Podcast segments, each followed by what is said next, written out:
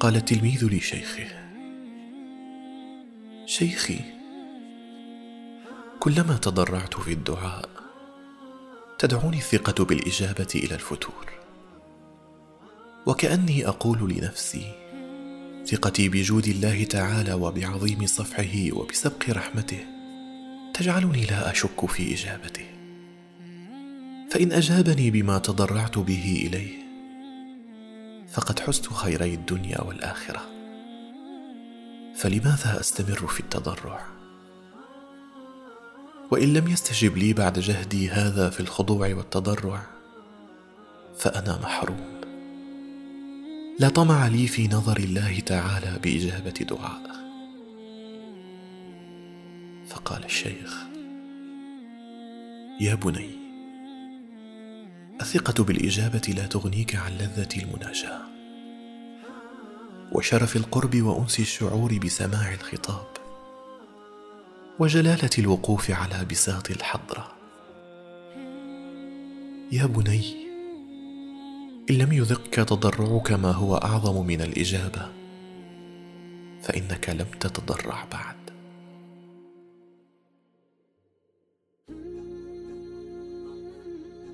يا بني كيف تغنيك الإجابة عن التضرع؟ وهي لو حصلت فقد استوجبت منك تضرع الحمد وذلة الشكر وخضوع الحب ورغبة قبول القرب وخشية عقوبة الصد.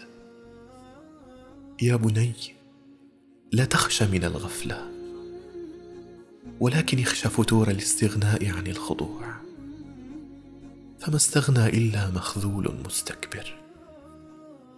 وأنت ما علمتك إلا مستمسكا بعرى الافتقار متجلببا بعباءة الاحتياج. تحطم في نفسك شموخ الكبرياء وترغم فيها أنف التعالي. يا بني تضرع ولا تكتف من جود من بيده ملكوت السماء والأرض وملكوت كل شيء. فأنت لا تدري ولا يخطر على قلبك كم فاتتك وكم ستفوتك من عظيم العطايا بكل لحظة غفلة منك. أرأيت الملك من ملوك الأرض ذا الثراء البالغ والسلطان العريض؟ إذا قال لك لأجعلنك ترى من النعمة ما لم تره قط. وما لا تظن أنك ستراه.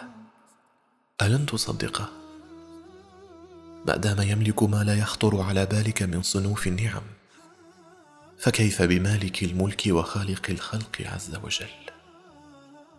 فكيف تكتفي من عظيم ملكه بتافه طلبك وقليل دعائك؟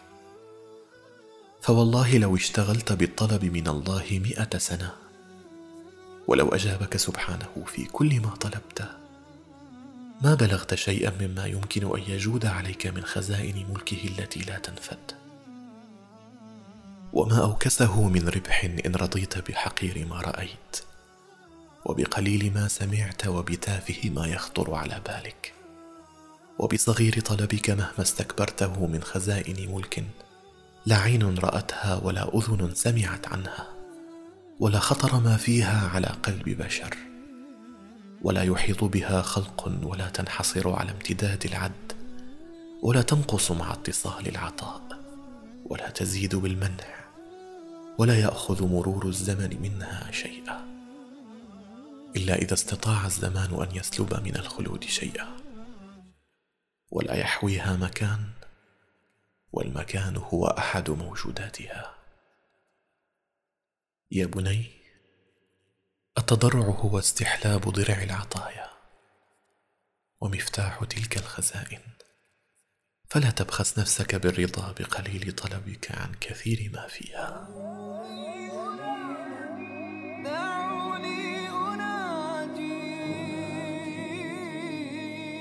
بقلم الشريف حاتم بن عارف